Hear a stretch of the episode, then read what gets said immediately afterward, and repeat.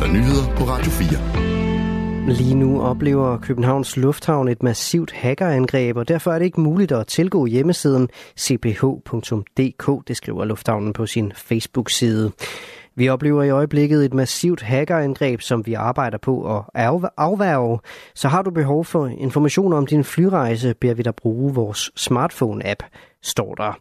Lufthavnen oplyser også, at angrebene påvirker bookinger af parkeringen. Pressevagten ved Københavns Lufthavn, Lene Elmegård, siger til TV2 Kosmopol, at det drejer sig om et overbelastningsangreb. Tisted Kommune er ligeledes blevet udsat for et hackerangreb i dag. Ukraine har mistet 31.000 soldater, der er blevet dræbt i krigen mod Rusland, siden invasionen startede for to år siden. Det siger den ukrainske præsident Volodymyr Zelensky på en konference i Kiev, det skriver nyhedsbureauet AFP. Og dermed sætter præsidenten for første gang tal på, hvor mange ukrainske soldater, der har mistet livet under den to år lange krig. Omkring 31.000 ukrainske soldater er dræbt i denne krig. De russiske tal på mere end 100.000 er løgn, siger Zelensky. Rusland selv har mistet 180.000 soldater i denne krig. Jeg vil ikke fortælle jer, hvor mange ukrainske soldater er såret, eller hvor mange er savnet, lyder det altså fra den ukrainske præsident. Hvis din højde, din seksualitet eller din store barm har stået i vejen for at komme ind i forsvaret, så er der nu gode nyheder. Personer, der før blev stemplet som for lave eller havde en for stor barm, er nemlig velkomne i forsvaret. Forsvaret opdaterer nemlig sine helbredskrav til værnepligtige. Det skriver DR Nyheder, som er i besiddelse af et internt notat fra Forsvarsministeriet. Ændringerne er nogle af de mest omfattende nogensinde.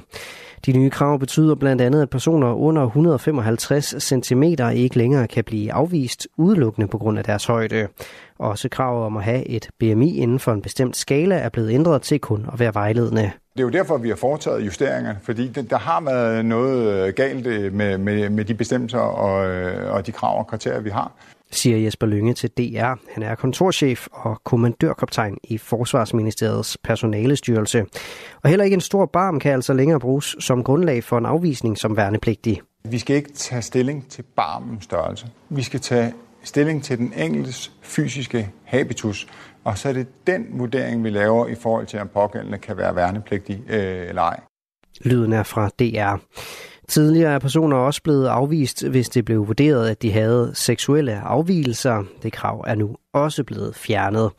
Den er ikke tidsvarende, og derfor har vi valgt at udfase den, siger Jesper Lønge, altså til DR.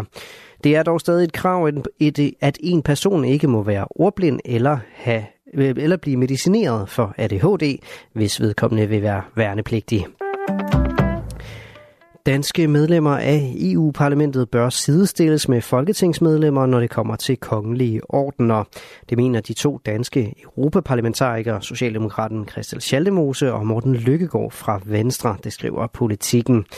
De to politikere kommer med en direkte opfordring til kong Frederik om fremover at inkludere EU-politikerne. Så med udgangspunkt vil et medlem af Folketinget nemlig kunne få Dannebrugsordnen, når vedkommende har siddet 10 år på tinge. Men det samme gælder altså ikke for de politikere, der sidder på de danske mandater i Bruxelles. Derfor har Christel Schaldemose, der har siddet i EU-parlamentet siden 2006, ikke fået tilbudt nogen orden. Og det er udtryk for manglende ligestilling, siger hun til politikken. Men nu er der jo en ny konge, og vi bliver også i stigende grad inviteret med til diverse arrangementer, hofballer og den slags. Så det kan jo være, at der kan ske en forandring, siger hun.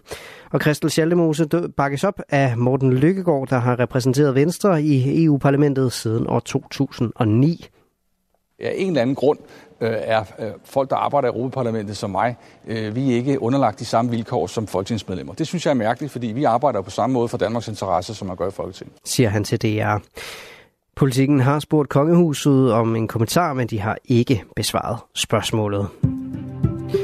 Og så tager vi et kig på vejret. Mest skyet står det på med regn eller byer, der stedvis kan være med havl. Temperaturer mellem 3 og 7 grader og let til frisk vind fra syd og sydøst. I nat mest tørt vejr med temperaturer omkring eller lidt over frysepunktet, og vinden den bliver svag til jævn fra skiftende retninger. Således et nyhedsoverblik her på Radio 4 med Asbjørn Møller. Der er nyheder igen om en times tid, altså klokken 19.